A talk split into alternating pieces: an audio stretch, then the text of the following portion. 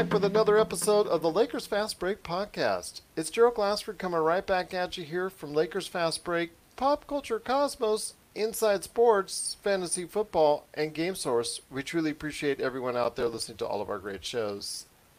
Well, it's back. I'm pretty sure this time it is is it's back. The NBA is coming back. It was approved by the NBA's Board of Governors with only one dissenting vote because Portland actually didn't like the way it was structured. But, you know, 29 to 1. They're still going ahead with the season. It's going to start July 31st. Looks like it's going to be 22 teams. It's going to be eight regular season games between those 22 teams. Each team gets eight, eight regular season games. Then going into a possible play-in scenario, if necessary, and then a regular standard run-of-the-mill playoff format. So hopefully everyone out there can get the heads up on it. We'll keep filling you in as far as the particulars. Obviously, potential matchups for the Lakers and all that. I know Laker Tom from LakerHolics.net, once he comes back on the show, is going to point towards that. So we'll keep giving you updates on that. It's still kind of still being pieced together. The the players union obviously still has to give their blessings and all that, but players should be coming back. I think around the end of this month they should be heading towards a training camp. So there's some good signs already as far as the NBA regaining its season. So much to talk about, so much to fill in. And yes, if you haven't heard already, I did a mock draft. So, you know what? Who better to go ahead and talk about my mock draft than a mock draft expert himself and also talking about the NBA season? You got to check out what he's doing today, including his own mock draft.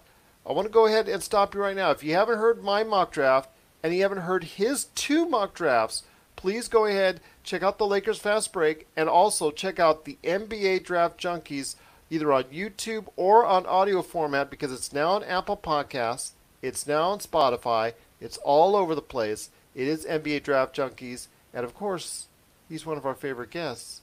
It is Rafael Barlow. And Rafael, first off, I want to thank you so much for speaking to me earlier in this week. If you haven't heard that podcast as well, it was very emotional and it was very, uh, I, I got a lot of good feedback on it. So I really want to thank you for taking the time for speaking me on you know those issues that are currently plaguing our, our country and our and our world at this time. No problem. I thank you for the opportunity. Um, it's funny because I got tagged maybe five minutes after I saw that you posted. I got tagged on Facebook in a, a basketball group, and the, the headline was Barlow for president. so, so apparently, um, they it, it was more so as a joke because the the person that sent it to me is a Lakers fan that has subscribed to to your channel. But the feedback that I got afterwards, once they listened to it, was just that they thought it was good that both sides had a chance to talking about me and you had a chance to just talk about how we feel about what's going on and it was authentic and they felt like everything was was sincere and that type of dialogue is is what is needed for both sides. So I did get some good feedback on it also. That's good. That's good. And I'll vote for you if you're running. that won't that won't happen anytime anytime soon. Okay, okay. I, I don't think you need the gray hair. I certainly don't. Need, I, I, for you, it'd be getting gray hair if you got the position. For me, it'd be losing all my hair if I got the position. I'm just going to tell you that right now. That's that's a job I'm not sure I, I want, but you know, I.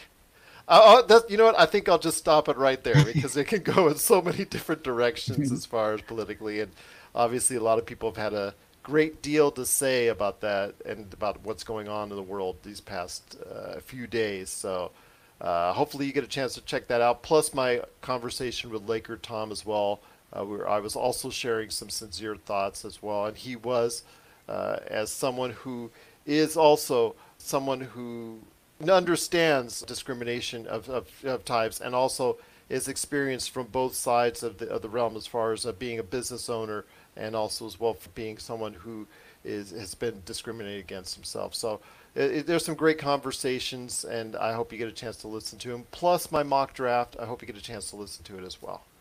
But my friend, the NBA is back. Amongst all this stuff, amongst all the, what's going on, including our mock drafts, you know, which you know is probably one of the, the most important things. Well, hopefully everybody listening out there. At least top five. Yeah, at least top five. maybe for, well, yours top five, maybe mine top twenty. Let's go for that. But I want to go ahead and talk to you about the NBA coming back. It is kind of official now. I mean, the, they're already setting dates. You've already been notified already of what the lottery uh, in August, mid-August, August fifteenth, and then the draft itself uh, on August uh, in October fifteenth, I believe. Is that correct? Yeah, uh, Or or 12 no, thereabouts. the 12th. thereabouts. Okay. Yeah, they. I want to say the season, the last day for the season was the 12th. okay. And then I- I know that it was really short window, like three weeks or something like that between between the I, I want to say between the end of the season, the draft, and free agency, all was, was within like three weeks or something like that. Yes, it's going to be just like boom right there. I wish they would have experimented. Like I know Rachel from ESPN was talking about just flip flopping just once. Just try it once with the free agency and draft. Just flip flopping it. Yeah, you know that would have been just interesting to see how that worked out. But you know what? Hey, that's fine. I'll uh, I'll I'll take it. It's just we now have a set date on it, October fifteenth. The lottery actually will be held on August 25th, so I want to make that correction. And I know you and I will be scrambling in late August for the mock drafts and all that, speaking of which, but it's just some good signs right now that the NBA is going ahead.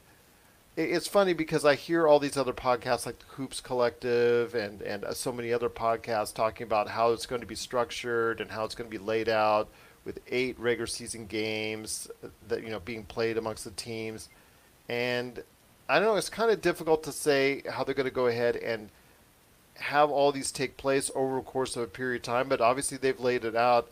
I still wish they would have done it in Vegas. I still think they could have knocked it down quicker in Mhm. Vegas, but I understand and and for effective terms, I know this is a term that they don't want to use, but if for effectively for this podcast, can we call it a bubble?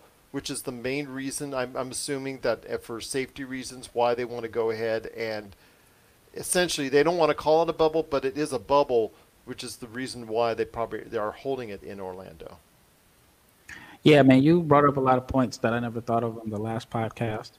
And then I think that it probably is a lot easier to keep them isolated because I've been to Disney wants. And even though it's in Orlando, it's not really in Orlando. Well, I think obviously Vegas is just too accessible to everything. So it's got Orlando there, Kissimmee there, and then this whole big section that is mm-hmm. the Disney World area.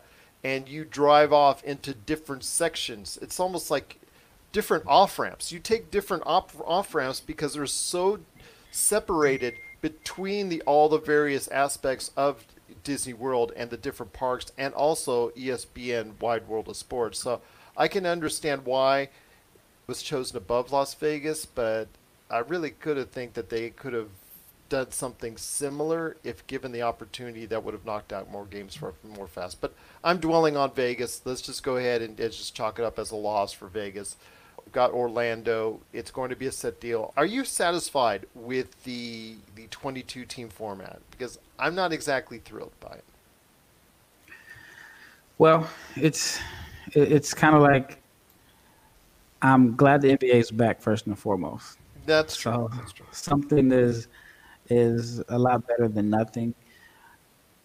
I like I mentioned in the last podcast, I would have liked to see all 30 teams. I just think it's weird that there are eight teams that are just going to be left at home. But I understand why it makes sense to um, teams that have no chance of competing for a playoff spot to to be at home. But it's just weird, like seeing that even though the regular season hasn't officially ended, I saw a video of Trae Young playing in like a pro am game in Oklahoma City. It's just something that we, we've never seen before. But as far as the format, the eight and nine seeds, that that situation is a little confusing to me about the the, the play in Yeah. for that. Um, but it, it's different. I think if there's a, a chance to do something different, then this is the the chance to do it. I still haven't. I mean, I've read a little bit about it, but I I still don't understand why the Blazers chose not to or chose to vote against it. I heard they, if I'm not mistaken, they thought there was another format that was better for them. So I haven't really done a, a deep deep dive into which format would have been a better situation for the Blazers. But for the most part, I'm just happy that that we should have basketball back, even though I'm a little concerned, just a little concerned because of the situation that happened with the Alabama football players. Did you get a chance to see? Was like five football players that tested positive, and I I kind of feel like how that goes may have an impact on what happens with the NBA. You know, God forbid that it spreads out to more than five, and then I think that may have an impact. Well, possibly. it's uh, you're right, and it, there was a situation at the beginning of the coronavirus issues for the NBA when several teams were affected by it, including the mm-hmm. Lakers, where it was four or five individuals on the Lakers team uh, had tested positive for the virus. They never mm-hmm. mentioned who, but they they indicated that several members because they had come in contact and had played Rudy Gobert and Donovan Mitchell and the Utah Jazz within that time frame. And they talked about uh, there was like there was a few others that were adversely affected on other teams as well. So yeah, this could be a situation where you're right. It could be like the Alabama football team where it does within a confined space affect so many people if it gets out there. And that's what's the one thing you always worry about with this virus is if it gets into that, you know, small of a space with that many people, just the kind of damage it can do. Yeah, and the thing is you can't determine who had it first or where you got it from. So someone could have gave it to Rudy and he was just the first name that came out and we assumed that he was the first player that had it and it spread it from him. So that's the part that you just, you know, you don't you don't know. And then the questions I have about the bubble are if they're allowing family to come. I think up family, to three members. So are they reading. supposed to be in this? I mean, I know they're supposed to be in the bubble, but how? You know, is there any restrictions to what they can or can't do? So, like, if I'm a family member and I'm in the bubble, but what if I leave to go to Miami Disney World or Disney World? yeah, for Fourth of July, yeah. and I come back. So that's one question that I, that I have about the bubble, and I I mean I understand that players are going to want their families around or, or friends, or you know I wonder how they determine if someone is family because if it's someone's trainer then you say the trainer can't come, but the brother can. I, I don't know how that's going to play off. Well, it is going to be after the first round of playoffs, so the regular season will not be impacted by that. But after the first round of playoffs, up to three members at a time for family can come. So okay, and a six, and I think they're limiting, according to Adrian Wojnarowski, sixteen hundred people in this Orlando bubble. And I think you should just call it a bubble because that's what they're going to call. I know. I know. At first there was this apprehension to call it a bubble, but it is a bubble for all intents and purposes. I think they're trying to limit to, to around 1,600 people uh, at any given time. Is what he's uh, his direct tweet was saying. Interesting times. Yeah, like I said, uh, how do you determine? Can you leave the? Can you come in and out of the quote unquote bubble? I don't know how how that's going to work.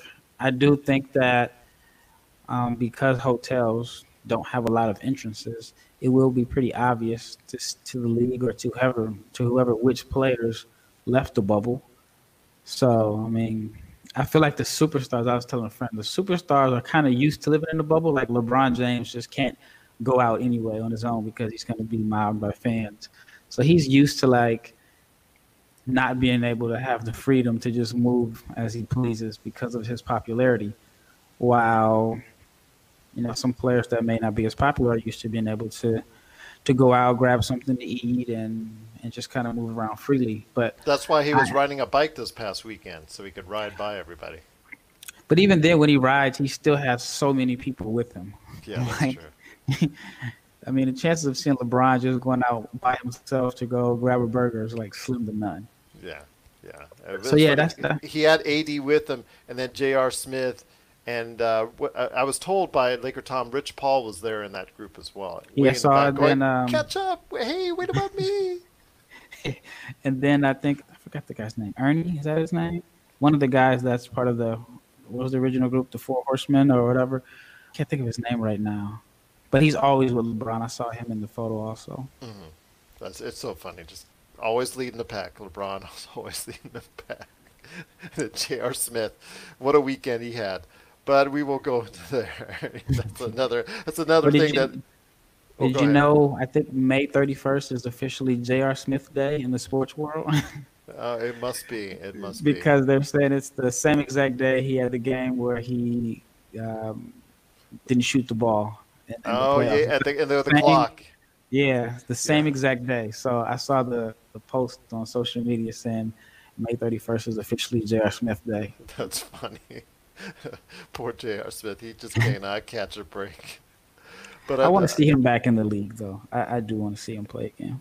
Well, maybe he will be picked up if they expand rosters, and that's something I think they probably have to finalize as far as the rosters are concerned. Whether or not he would be a fit for anywhere at his age, at a 34, 35, we'll have to wait and see. Maybe he can give you one good playoff run as far as 10 to 15 minutes a game during that t- time period. Maybe he can. Uh, I don't know how well he uh, auditioned for the Lakers.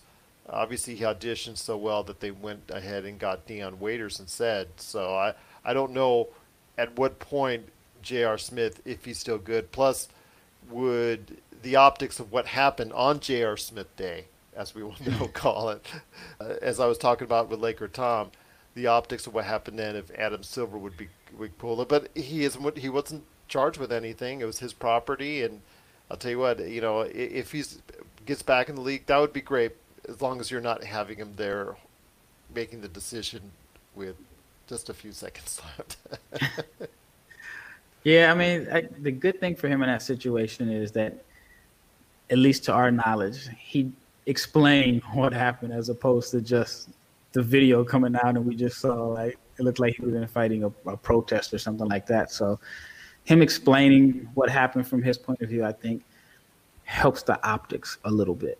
but if you ever want to see the LeBron look of death, roll that tape. We're signaling the ref for a quick timeout, but we'll be back with more of the Lakers Fast Break podcast.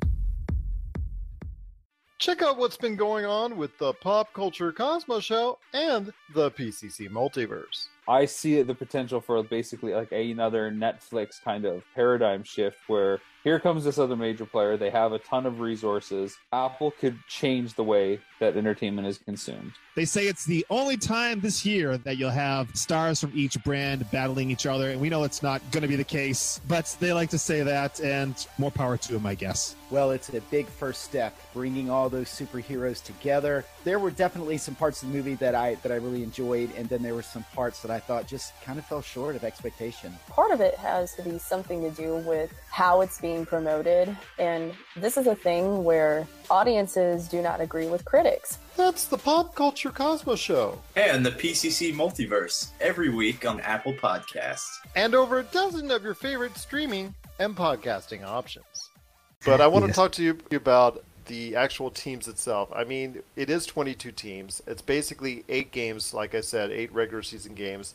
And you have to be within, I guess, six games, which is why Washington and Phoenix were added into the mix as far as that's concerned. And if, let's say, Washington because I don't think Phoenix either six games back, and they would have to hop over four teams, I think, to get into the playoffs.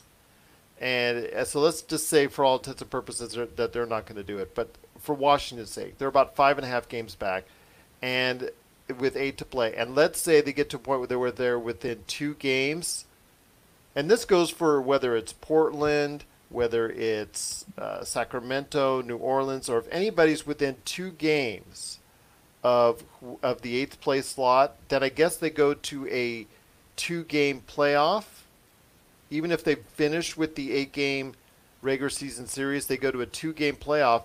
And if you're that team trying to win in, you basically have to win not one, but two games against whoever is in eighth place, I think, in order to go ahead and actually get into the playoffs. So it could be a scenario where you're seeing as many as 10 games for a Mhm. team before you go ahead and actually get into the playoffs. I mean, it would be exciting if it gets to that point. That You would know, be if you uh, end up with a, I don't know, I mean, Blazers, Grizzlies semi playoff or Pelicans, Grizzlies or Pelicans, Blazers. I think that would be exciting for the NBA just because you have, if the eighth seed wins, it's over. But if the ninth seed wins, then is it two games? It's two three? games. If the ninth seed wins, whoever's ninth Okay. uh, is within two games, I believe, or one and a half games. uh, You know, if they're within a, within two games, basically, they would have to win, and then they would have to win again to get in the playoffs Okay. against the eighth and against the eighth seed. So we're going to assume, let's say, Memphis Grizzlies. Let's say, let's just assume that Dallas is not going to fall off a cliff, and that's just going to be the Memphis Grizzlies in eighth.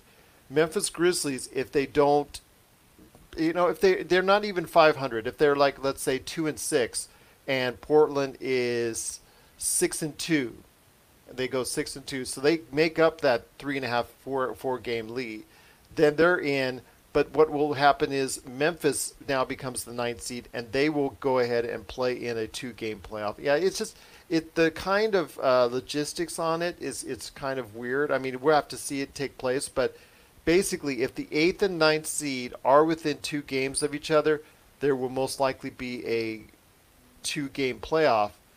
But that ninth seed just has to keep winning. In essence, that ninth seed just has to keep winning. I'm just really curious to see how this works out. But what I do like about it is it's almost like every game is a playoff game, regardless. Yeah. But well, for, for guys are- most, for I Yeah. mean, I mean, there's going to be some teams like, for instance, we talked about Phoenix and we talked about Washington. If they start, if they lose their first two games, they're going. You know, you will not see Bradley Beal on the floor.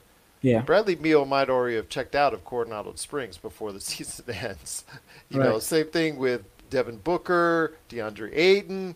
You know, the same thing could go for if, if it goes south for Portland, San Antonio, Mm-hmm. Sacramento, New Orleans. If any of those teams, and one of those, or two of those teams at least, will have to probably go on a losing streak, and maybe one or two of those teams have to will probably go on a winning streak. It's not going to go all right for all of those teams. right. But just the fact that you're coming off a long layoff straight into playoff mode, Yeah. that's that's going to be very interesting to see if, if like you said, maybe if a Washington or Phoenix, they may say we don't, we just want to get through this injury free because the regular season is going to seem like it's, it's starting up within a few months anyway after this is all over. So some teams may not be looking to really fight for the playoffs. They may be checked out, like you said. And that'll be interesting to see if they are, especially from the standpoint of Washington and Phoenix, which will probably have a lot of people saying, hey, why were they there in the first place? Well, the reason why they were there in the first place is, Uh, you know, it's well over $300 million that the, the NBA and the players get back by playing these additional eight games. The 22 teams, the eight games, the amount of money that they get back because they don't lose it because they wouldn't have to pay it to the local TV stations. That's what's there. That's what's involved, and that's why there is such a great interest in playing these regular season games. Right. So that's why I'm, I wondered for Washington, I guess the way to determine if they plan to compete or not is, is what they do at John Wall. Yeah. If he plays, then then all signs point towards that they're going to try to make a push. If they decide not to play him, then they'll probably just say, in, in my opinion, that means we're looking long term for the future. We know he hasn't played in a calendar year. There's no need for us to try to throw him out there in basically playoff mode right away. So we'll just play these games, make sure the league gets their money, and we'll start planning for next year. And that also bodes well if Kevin Durant comes back. I don't know if Well, Kyrie. I read that he's not. I just read that today. He's that, not? Well, okay. Well, we'll see what happens, my friend. It's going to be very interesting how this is going to be playing out. And I know you and I will be talking more about it in the weeks to come as far as this very different proposal than what anybody was thinking about. It wasn't the group play, it wasn't the 1 versus 16, it wasn't any of the parameters that we saw was coming, which we should have expected because when we seem to all think one way, Adam Silver quite often thinks the other. I personally would have liked to see the one through sixteen. Now that now that you you mentioned, if there were one change that I would have liked, I would have liked to see one through sixteen. Just I- even if it's, Yeah. I mean, I think it. You know, we've heard the rumors that that's something that they may want to look into in the future. But this would have been the year to actually try it. I agree with you on that. If you're if you really want to see if it sticks, let's go ahead and give it a try now. I mean, no one's going to have the home court advantage, not even Orlando. Uh, you know, and it's just something that I think you should have tried. All these little things that you, you you was talked about, like I was talking about earlier about free agency and the draft, flipping that. All these, you know, the the one through sixteen. I'm not in love with the group play format as done, as you see overseas in, in the soccer realm. Uh, I'm, I'm, thinking that's probably better for that, or when it comes to the Olympics, I, I can get that. I'm not sure if you really would have been able to institute it now effectively. Kind of not exactly in love with that concept, doing that and throwing that for the last part of the season. If you would have set it up sooner, maybe I would have been more receptive of it, but or if it would have been the plan all along. But there are different scenarios you can try now. The one to sixteen, you, you try that now. Try these things now in such a crazy season. What do you got to lose? Yeah, I mean, I think the one through sixteen would have been good, but I could have. I don't know if it would have got a twenty-nine to one vote if they did one through sixteen this year. No, I don't think it would have. But Yeah, so I think they probably just wanted to make find the, the easiest one to get it passed and just kind of get things moving. I hear you, my friend, and I'm glad that it is moving, and I'm mm-hmm. glad it's moving in the right direction. And after all the quarantine's done, because there's still quarantine laws in place in Florida, and you get people from overseas, you get people in from Canada, et cetera, et cetera, et cetera. I mean, we will have training camps come along right around either the end of the month for some, and for others, it's going to be right around the beginning of the month. But most of these players should have around what 24 to 28 days worth of training camp before they go ahead into the rest of the season on the 31st. Yeah, and I want to know how many players overseas are.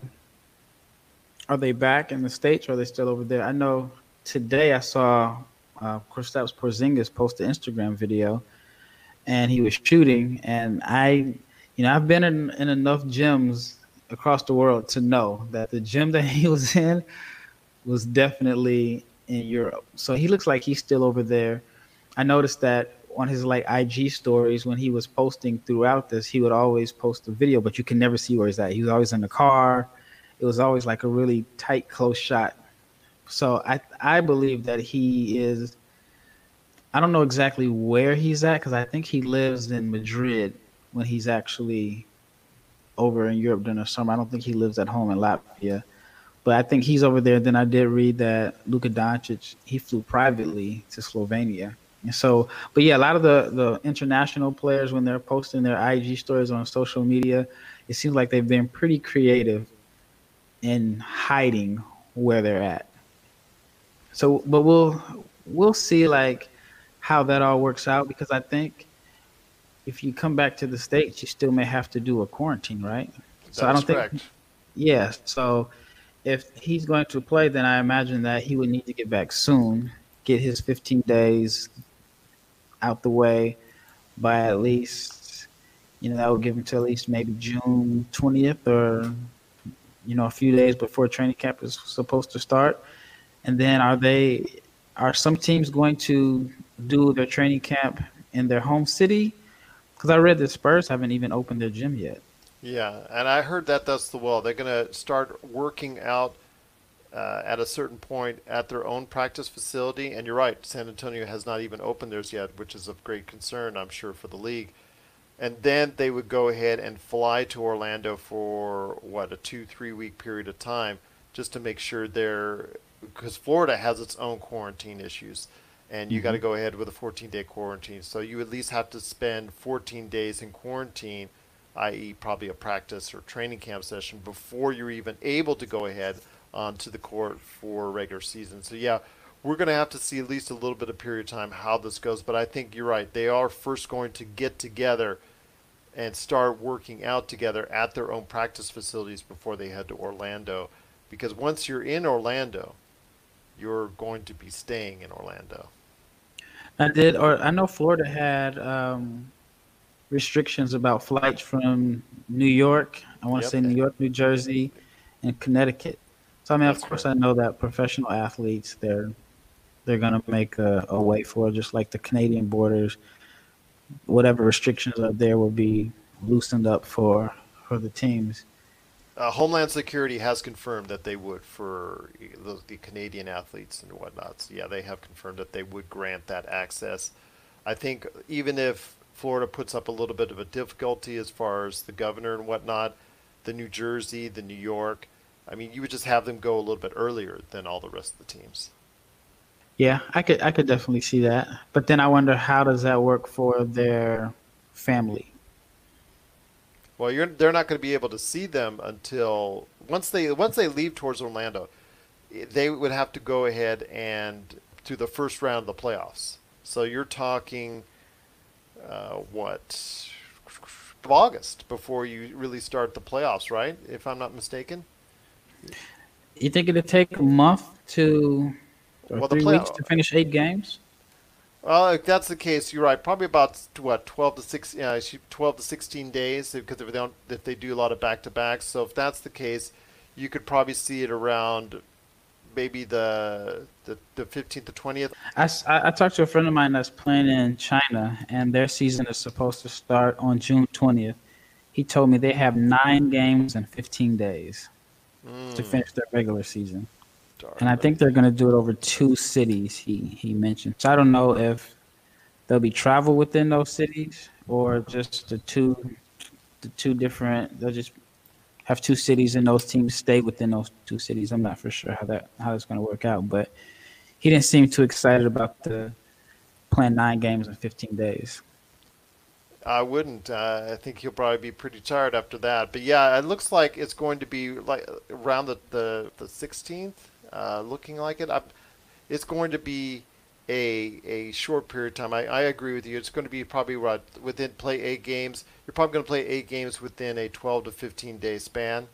So you're probably looking at close right around the what 17th to 20th. But you also got to remember the two if there's playing games. So I'm probably going to say it's right around the 20th of August that they're going to go ahead and start playing. I'm looking forward to it. Even it just seems like it's so far away. I mean, It does. we're still first week of June, but I'm glad that they gave them the players at least 60 days between the time that the gyms opened up to them playing their first game. So that's helpful. I'm glad they didn't rush them. But I, I I'm also kind of worried about next season because it looks like the 2021 season is going to start in December mm-hmm. Which means that it's, it's just like a month off of the regular schedule. Yeah, because the league starts usually on around October 31st, so it's like they're just a month off. It's um, the team that goes deep in the playoffs are going to have a very short turnaround. Yeah, that's and that's an issue I know that's going to be rearing its ugly head. What eh, come November when these teams have to start thinking about going back into uh, training camp for next season. So whoever it is that reaches the finals, those two teams are really going to be tired because they're going to have really that small of a turnaround coming from what the finals will be, and then when the next season starts coming up very shortly after that. In fact, they're talking about as early as December 1st. I think they should push it back to Christmas. I think that, that Christmas would be the great, uh, best. That, that to me, that's the best starting date that they could have in the month of December. Well, they don't want to interfere with the Olympics because the Olympics got pushed back to Okay.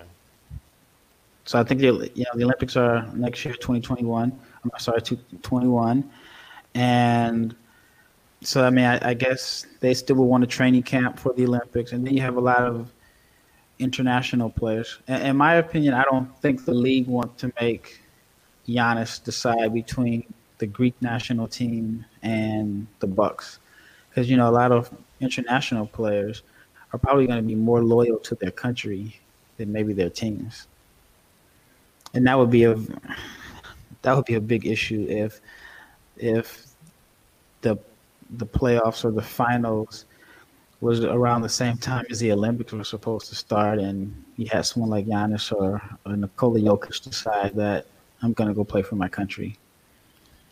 Uh, then you get into some contract situations there and some monetary issues there that I think that, yeah, you're right. It just gets into an ugly situation either which way. Yeah. So, so I guess you have to probably push it up. But yeah, personally, I would have liked to have started back just because it's it's when a lot of eyes are on or starting to get on the NBA is Christmas because that's that is really the day that they they revel in, in a lot of NBA games and, and a lot of people watch. But yeah, I can understand why that they want to start it sooner than that. But it is tentatively right now next season starting on December 1st and and tentatively right around August 20th. Uh, it looks like there seems to be no definitive date that's that's out there that I can see for the exact date the playoffs would start. So I'm assuming that's because they're throwing in a possibility of a, you know, not one but possibly even a two play on play in game scenario where it could be up to two games in both the Eastern and Western Conference if Washington makes a big time comeback on their side, and then whoever it is would be on the Western side. So we'll have to wait and see how it pans out, but we'll keep giving you updates right here at the Lakers Fast Break. We'll be back with more of the Lakers Fast Break podcast.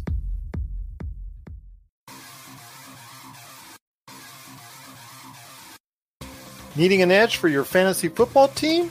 Listen to the guys at Inside Sports Fantasy Football for insight that will help you reach your league championship. That's Inside Sports Fantasy Football. Check it out today on your favorite podcast outlet. All right, my friend. I'm not going to avoid it anymore. I recently did a mock draft. I recently dipped my toes into the water of the NBA mock draft scene. Something that Rafael, if you haven't checked out already, you need to go ahead and check out. It's Rafael Barlowe's NBA Draft Junkies mock drafts. He's got two separate videos, two separate podcasts for both the lottery selections and also finishing out the first round. So if you can, go and check those out if you haven't already. And you can also check out my full by myself mock draft episode that I'm also going to throw up here, that I also threw up here. So I want to ask you, you've, you've checked my list. You've, you've read it on the popculturecosmos.com page that I put it up the other day.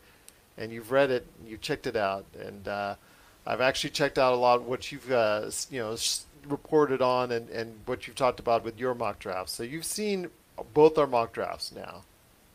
Okay. Mm-hmm. I'm avoiding it no more. What do you think? Well, I think that um, you should uh, definitely give yourself a lot more credit because you're a draft junkie.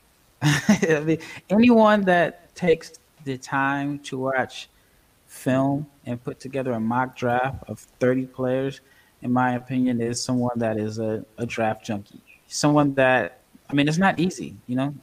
So, one, I, I think you should give yourself a lot more credit. And your mock draft was, was really good. And at this point, it's all, you know, everybody's opinion. So nobody's yeah. really right or wrong. I noticed that we had a few players that we, um, you know, we had different opinions on, which is cool. But that's what makes this whole mock draft and that makes these this conversation so interesting. It's so fun to have, simply because everyone has a different opinion on players, especially this draft. I don't think anybody can be wrong because one mock draft may have a guy number one, and I could easily see that guy being as low as eight on that draft on another person's draft board. And then, in my opinion, between picks maybe 12 through 30, you can almost say they're interchangeable. Well, I'll tell you what, I've been watching film and footage even before I reached out to you a couple months back. I mean, I've been looking at film now for going on four months. Not as much as you, my friend, but we're still talking about, I don't know, I'd probably say 60 hours, uh, 50, 60 hours of my time over the past few months looking at it. Uh, so I've tried to put my heart into it. I tried to make it, you know, as serious as I could. Try to put my uh, points and conjectures in it. Uh, to give you an idea, I had up until three days ago, before I, I put this out, I had Lamelo Ball as my number one choice. But uh, I'm just seeing back again. I checked, I, I and I would look at another hour and another hour of James Wiseman, and I looked at another hour and another hour of Lamelo Ball, and I, I just seeing the fit right now for whoever's at top, and right now it would be Golden State. I have to go ahead and say it's James Wiseman, but it's that close for me, man. And I've told you before, I thought Lamelo Ball was going to be the number one pick uh, for Golden Yeah. State. I thought he was a good fit enough, being able to, to go ahead and take the pressure off of Klay Thompson and Steph Curry, and just go ahead so you go ahead and shoot, shoot, shoot, shoot, shoot. I'll pass to you. But in the long run, seeing that hole that could be filled by such a talented center, in the end, was too good to pass up. But it's not. Yeah. It's it's not. It's not firm. It's on shaky ground, my friend. It's on shaky ground. Yeah, and I mean, I even think with Golden State, with the number one pick, if there's a team that's really, really interested in Lamelo or whoever, Golden State has the luxury of making a trade and still getting a lottery pick. So you could even, eh, well, this is my opinion. I think the player that fits Golden State's system the best right now is Tyrese Halliburton because he can fill the Shaun Livingston role off the bench early, but he's a, a much better long range shooter than Shaun Livingston. He gives them another ball handler. He gives them a a very good passer, which you know they at one point I don't, know if the last year they won a championship, but I know Golden State's offense was predicated off ball movement and shooting. And I think Melo likes to dominate the ball a little bit too much for their system. And he's he's always had the ball in his hands, while Halliburton, in my opinion, can play with the ball, can play off the ball. He has I think he's a better defender than Melo right now. And so I think like if I'm Golden State, I may take advantage of a team that wants Melo. Say, well, hey, well, give me one of your young players, and we'll exchange your young players, and we'll swap picks, and then they can get someone who fits their system the best short term. Well, I'll tell you what, it that was really hard for me. It's it's it's that number one because you're right. This is a draft where there is not a definitive number one, and there's not a definitive player that fits anywhere on this draft. This was probably the hardest one because I've done mock drafts before and, and drawn it up, and this one really was hard to put the pieces that fit best for these teams because all these players have severe gaps in their game at one area or another, and it just was really hard for me. I know it must have been even harder for you because you do this so much better than I do, and you you know you're looking at it, and it was just really hard for a lot of these pieces to fit.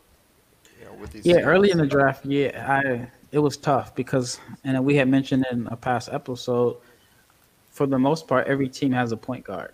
Either have a young point guard that is their franchise player, or someone on a max contract, or or they just drafted one. It just seems like every team has one of the the three. But I, I felt like if there were a couple picks that I thought were easy to select or make picks for, it would be Detroit at five, which a point guard or a center. So I think if one of the point guards is going to be available, whether it's Killian Hayes or Lamelo or Halliburton, I think that would be easy for them. If not, then they could probably look at Okongwu. And I think for Charlotte, if Okongwu's available, you take him right away. But if he's not available, then I don't know like what pick fits Charlotte. It's almost like you have to hope that either him or Wiseman are available. And that's the thing. We're just not sure exactly how this is going to lay out because there are no definitive. Okay, this person's definitely going to go here. This person's Mm-hmm. definitely going to go there. This person's definitely going to go there, and it even gets well, like all drafts, it even gets more vague at the at the end of it. I mean, at the end, it was really hard to match these players with a team that's a good fit for them, and vice versa, because these players would not be. I'm going to be. In, am I? Am I? Forgive me I, if I'm wrong on this, but my assessment this year is that a lot of these players at the end of the first round would be at the end of or middle to the end of second round in you know almost any other draft that that would be occurring. Yeah, and I mean, like I mentioned, somebody that you may have at 15 could easily be 30 on someone else's board. So I had a chance to look at yours, and I don't know if I'm uh, spilling the beans here, but Tyrese Maxey was your guy in, in, in your mock draft. That your opinion on on Maxey, which I mean, people's opinion on him is all over the place, but Mine was pretty low. Uh, yeah. So it's, I mean, it's really tough because he's a lottery pick in quite a few drafts, but in your opinion, you didn't have him near the lottery. So I think the gap between really 10 through 20, or maybe even 10 through 30 or 12 through 30, I mean, you can even say 12 through like 33 is very narrow. Because on my on my mock draft, I had Theo Maledon. I, I had him out of the first round, which in some cases I've seen him mid lottery, and that's a fifteen that's a fifteen spot difference. You know, on one of them, I found him number three, and I and I was going, really? I found him number three overall. Yeah, I'm, yeah, I'm sure that was a French based um, mock draft. Oh wow! I was going to say if they had Killian Hayes number one and him number three, or Hayes two or three, then said that that mock may have came out of Paris. Yeah, yeah, but no, he was he was really high up, and I was just surprised. But but it was kind of dated, so I will I will Okay. give them credit on that. So he was um, obviously much. It, it's interesting because you look at what's the updated drafts and the ones that are not as updated, and it's funny how the perception of certain players are then as they are now. In some cases, it's really drastic. Yep, and it made me think about what I would like to do for my site going forward. Is you know, like with most sites, once they update their mock draft, you can't find the other one. So I was thinking maybe I should do a have a page where I said this is my mock draft on November first. This is my mock draft on December first, and go all the way down and just to see how much everything changes because I know when they had like the, you know, every year they do the way too early mock drafts, and it's like from 15 months away. Mannion, Isaiah Stewart were all lottery picks. McDaniel's. McDaniels, well, uh, even though I have him as a lottery pick in, in my draft, but he was definitely someone that was you always saw in the top eight. Yeah. Um, I think Josh Green was a projected preseason lottery pick. Even Kahlil Whitney from Kentucky, he was projected to be a first round pick on almost every mock draft, and he didn't play much at Kentucky, and he ended up transferring. Okongwu was not on anybody's lottery at this time last year. And it's And I think what- oh, go, I was just gonna say because a lot of what I see is based off of rivals. Because rivals, Mm-hmm. you can correlate what rivals had these kids coming out of high school, and you correlate that with their draft position, and you can't do that by the time right now. If you're doing a draft right now or a mock draft right now, it's not anywhere near what rivals once had. A lot of these players. Yeah, and um, I've I've always heard that sometimes the the um, rankings for like the ESPN, the Rivals, or the twenty four seven, I've heard sometimes those are sneaker sponsor related. Know, if if and I, like I said, I can't confirm it, but I've always heard that ESPN was in bed with Nike, so a Nike guy is going to have a higher rating than an Adidas guy, unless it's like a no brainer, and then You know, I've always heard that that's the reason why like LaMelo wasn't on anybody's list coming up because he wasn't really affiliated with any of the sneaker brands or you just never know what what what goes on. But again, those are supposed to be the experts as far as ranking high school players. And if they're way off within a year, it's we're all are. So I mean, like when you say with your with your mock draft, and you say, "Oh, don't laugh at it."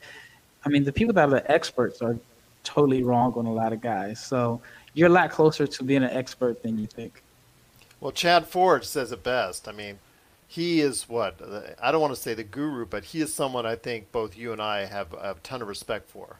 Uh, mm-hmm. Uh, as far as in this industry, I'm so glad he's back doing it again. Uh, if you get a chance to check out his podcast, um, he also spoke out about what the social issues that were going on. Very, uh, very emotional, heated for him as well. But yeah, if you check out his podcast or you check out what he's doing today, eh, you know, he, it's glad to have him back in. But even he will admit on his shows, if you listen to him, all the times that he fell in love with a player and got it way wrong. I think Darko. It starts with Darko. I think that's the, probably the one that a lot of people got way wrong, and and it, it goes from there. Yeah, because you can never determine how a guy is going to perform once he gets paid. Because I think talent wise, most the, the guys who make it and the guys who don't make it, I don't always think talent is the issue. I'm actually reading a book now. I think it's called From Boys to Men. I don't know why the, the title slips me, slips my mind, but it's talking about the high school to pros, that whole era, and it, it starts from Bill Willoughby to Moses Malone to um, Kevin Garnett and Kobe Bryant. And it seems like what separated Kobe and Garnett was was definitely their talent, but they, no matter how much money they made when they were 18 or 19 years old, they were still motivated.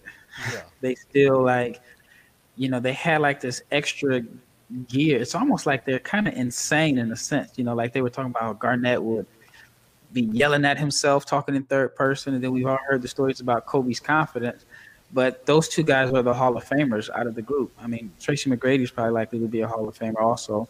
Yeah. I haven't got to the part of the book with LeBron, but then there's the guys who, once they got paid, they felt like they made it, and they that hunger was, you know, just wasn't there anymore. And so I think even with outside of the high school players, just with any mock draft, I always say that talent is not always the reason why a person makes it or doesn't make it. It's just hard to judge how an 18 or 19 year old kid is going to respond when they have millions of dollars in their bank account. And that's something I, I looked at, and that's way too heavy on my decisions on, on some of the latter picks in the first round. Just for me, it just was something that it weighed heavy players who did not perform up to their expectations in their only year of college or their only year overseas, let's say, they don't get a they don't get a pass with me right away. They have to earn it with me. And if you had a disappointing season, let's take the, the players from Washington, Isaiah mm-hmm. Stewart and, and Jaden McDaniels. You cannot tell me that they uh, you know that you cannot tell me that they didn't underperform in their time at Washington, because uh, a the team with with that kind of talent, two players in the top ten, and not only was the team horrible, but their performances were very understated, and I think their draft stock has suffered from it. And there are several other players that I see on the back half of my mock draft that just basically didn't have the drive that they should have had. Now, I'm not going to say that they're not going to get it at an NBA level because, like you said, it could be a situation where they wake up and realize, you know what, I've got all this talent. I need to go ahead and utilize it. But the odds are saying for me right now, as of draft time, that I want to put them lower on the list because I have seen firsthand that they are not utilizing all their God given gifts. See, even with like the Washington guys, I look at Isaiah Stewart. I can't say that he underperformed because if you look at his numbers, he averaged about 17, nine rebounds, two blocks. I just think, like visually, the optics of his game That's what I mean. not necessarily fit to the NBA. But I think everyone knew this going into this season. We knew that he was a bruiser. We knew that he was not going to be a guy that's going to stretch the floor. I think, but he was so dominant in high school that was easily to say, well, he's probably going to be one of the top 10, 15 best players in the country. And his, his skill set just didn't necessarily translate to today's NBA. Plus, he didn't grow taller. I think because he stayed around six nine.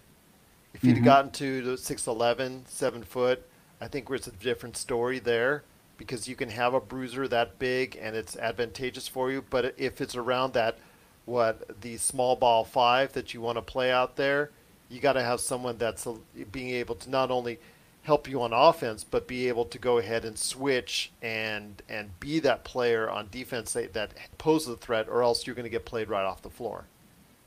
And see, for me, like I, I never like between six nine and six eleven, it doesn't make a big difference in my opinion on the players because I, I, the way I look at it is you play defense with your arms and your hands, and so if a guy is six eleven but his wingspan is six eleven, it's one thing. If a guy is six nine and his wingspan is seven three, then to me the six nine doesn't really make much much of a difference. But then there's also with with Washington, and we're going back to Washington, no, but for me, I saw their defensive schemes as as not utilizing the best talents of either player, and that was that to me. I think was something that I noticed as well. It, it you know I, I noticed a lot of times where they were getting beat off the dribble, but then again I saw this a lot of uh, you know the players on the back half of the first round have more to work on more areas of improvement where as you would describe on your videos more areas of improvement to work on i feel than the players on the upper half but even the players on the upper half have more gaps in their game than i would regularly see out of another draft per se And see, I actually saw it was the opposite in a sense because I felt like the a lot of the guys in the lower half of the first round are going to be specialists. So you already know like Vernon Carey's probably not going to be a plus defender. So you're drafting him based off of the special role that he's going to play. Like I like Tyrell Terry. You already know that he's small. He's he's I mean, as far as he's small as far as just like strength wise, and you already he may know fit that. in the league like a jj Barea. Yeah. So you already kind of know that. But I feel like the guys that are higher in the draft, that, that are projected lottery picks, they have more areas to improve simply because you're expecting more from them. And if they don't improve those areas, it could be the difference between your job and getting a contract extension. So, you know, like if you draft Wiseman number one, and the questions about his motor never improve, that's gonna hurt you long term. While a guy like if you know somebody like that we have lower in the draft doesn't improve on their weakness, I don't think it's really going to have much of an impact on your on your job because I feel like right now the way the NBA is, a lot of the players that teams are going to take in the second half of the first round are just specialists or they're already you know they're just going to be role players that are supposed to complement the stars. But that's just my opinion. My opinion on it. And, and even for me, like when I start to do videos of guys in later round of the draft, the videos become a little bit easier because you kind of already know like this guy is in this particular box. Like this is what he's going to do. And that's actually very sound, and and uh, I can see as I'm doing it on the back end, you're exactly right with some of the cases, like you said with Tyrell Terry and the Lakers. You know exactly what you're going to get, and you know exactly what he can and cannot do. But you know exactly, or you have at least a good idea, anyways, what role he would be going to fit. And that's uh, if you select him there, you know exactly what he's going to be capable of as an Right. NBA player. You're you're you're definitely right on that. Hi, this is Mr. Holiday from the podcast My Worst Holiday, and you're listening to the Lakers Fast Break podcast. Hey, listener, Dutch here from Voice from the Underground, the podcast. My co host and I want to invite you to check out our little corner of the podcast verse. At Voice from the Underground, we talk about all the crazy happening around us and try to make a little bit of sense out of the nonsense with little to no results. If the idea of hearing three semi intelligent, outspoken nerds talk about politics, social issues, current events, sports, movies, pretty much anything that we decide to talk about because, well, it's our show, appeals to you, grab your shovel and come on down to the underground and then consult a qualified psychotherapist. Find us wherever you get your podcasts, just not where you buy your weed. Voice from the underground. but I'm glad you didn't uh, laugh too hard at my NBA mock draft. I'm, I'm glad you went ahead and, and, took the time to read it. And if you want to get a chance to read it, it's at popculturecosmos.com. Or also, as well, you know what? You just check it out on the previous episode of the Lakers Fast Break. And of course, you got to check out Rafael's work at NBA Draft Junkies. So before we talk about one last thing with Oklahoma State, because I think we've just got to touch on that for just a couple minutes, I want you to give everybody an update on what's going on with NBA Draft Junkies. Well, yeah, I just released my second half of the um, first round mock. I broke it up into two videos. I had the the mock lottery, and then I had picks 50 through 30. Um, I put that up on June 4th, so it's, it's already up on, on YouTube. Feel free to comment and and tell your opinions. I've had some people, especially Knicks fans. Knicks fans hate my picks, but I, I just enjoy the dialogue. I'm updating the website. I know I've mentioned that a few times on past um, on past episodes, but I'm updating the website, and I'm actually going to have the whole first round of, for my mocks up. Where you, if you don't have time to spend, you know, 30, 40 minutes watching the actual videos on YouTube, you can get go on the website and you can see my my first 30 picks. I think, and I probably will do a second round, a second round mock draft which is going to be tough and it's going to be challenging. As you know, we did ours on, but that was with three people, three or four yeah. people. So it's going to be even more challenging doing it with one person. But that's the challenge that I'm up to. It's going to be fun to um, to do the second round. Well, I, I say this. Part of me feels like it's it's going to be challenging, but it may be easier because I probably won't necessarily base it off of fit. You're just going off of how you rank the players, and I think in the second round it's just best player available. Yeah. So that may make it easier. I haven't done a, a two round mock draft before, so I'm really putting myself out there by doing it and putting it out for the world to see on video and on um, and on my website. So that's something I, will probably do within the next ten days. But I'm I'm looking forward to it because, like I said, it's going to be it's going to be a challenge because the way I see it now, even when I did my mock, there were three or four guys that I left out in the first round who could easily be selected in the teams. So we'll we'll see how it goes. We'll see how it goes. The second round actually worked out better for me when we did it. I noticed a lot less snickering uh, when on camera when we did it uh, in the second round. So hopefully that'll work out for you. I want to check that out at NBA Draft Junkies. Please, if you can, Rafael does some great work there. And if you can, there his great podcast, which is now available on Apple, uh, you know, Spotify, and everywhere else you get your podcasts, and of course NBADraftJunkies.com. But before we head on out, my friend, news dropped today of Oklahoma State the Cowboys, at least for the basketball team, are banned from the NCAA tournament for one year for some no-nos uh, involving some illegal things that you and I both know goes on quite a bit at the NCAA level in pretty much any sport. But I want to hear your thoughts on Cade Cunningham because Cade Cunningham, depending on who you talk to, again, as you were talking about with ESPN and the Nike thing and all that, depending on who you talk to, is either the number one or number two player coming out of high school. So your thoughts? Is he going to stay with Oklahoma State, or what do you think he might do as far as an option going forward? That's a tough question. I have Cade as my number one, and you know I live in the Dallas area. I know he's here working out, and I haven't I haven't had a chance to go watch him work out and, and film, but it's been in the works. I just haven't haven't been able to um, just to make it happen yet. But I was in a, a gym a couple days ago, and there were a few guys that were pros and high level college players working out, and I just overheard a conversation, and someone said, "Oh, I don't think he goes now," and I didn't think anything of it. I just thought, okay, well, maybe this is just someone that maybe they have some insider information, or maybe they just think that they have some, you know, they've heard it from somewhere. But then when the information came out today of what happened, it made me think like, okay, well maybe this is, you know, that that comment was legitimate because now, you know, if you go on Twitter and social media, that's one of the main topics. Is, is he going to go? Is he going to stay?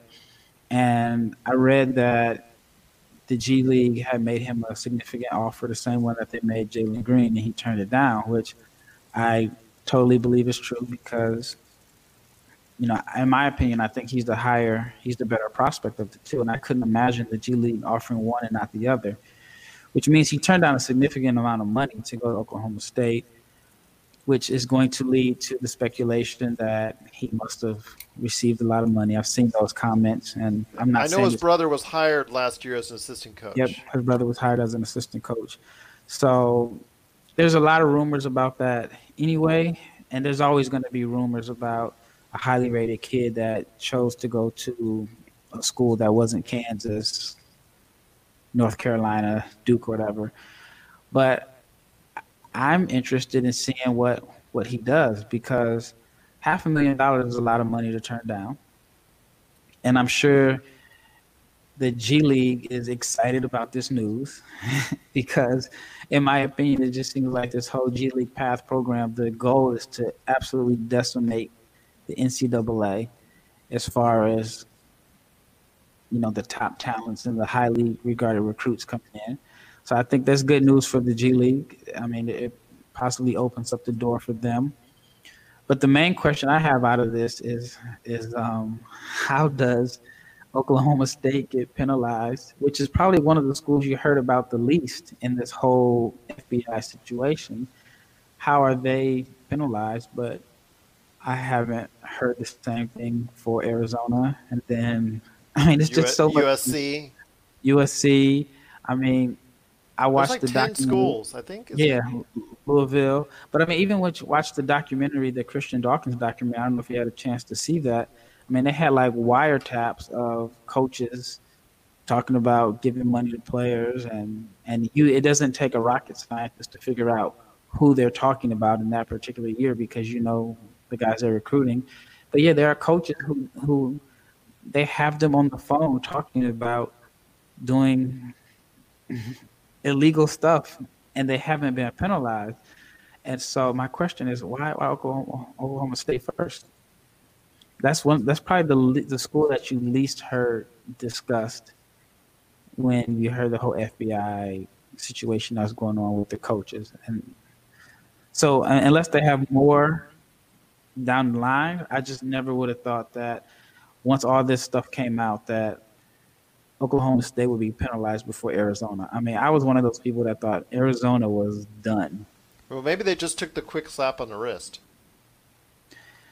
Maybe. I mean, that's a good point. I haven't thought of it that way.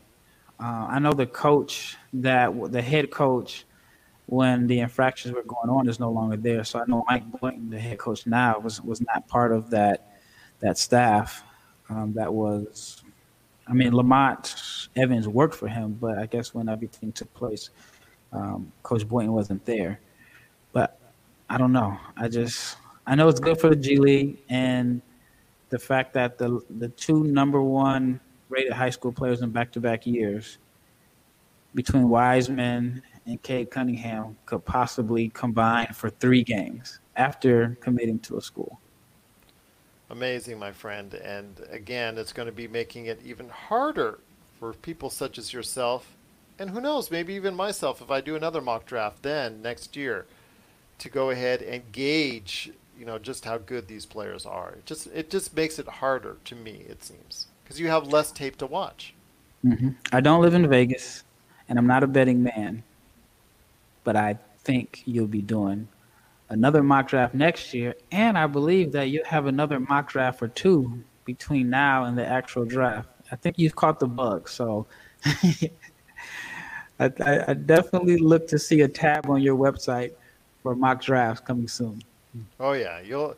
I have a feeling this year you will. You'll get a 2.0, and you'll get maybe even more. It all depends on what's going on because it's it's a lot in flux right now, a lot in play a lot of things are not set in stone, especially when it comes to mock drafts, because this draft is just so different from uh, almost any other that's been that's that's gone on.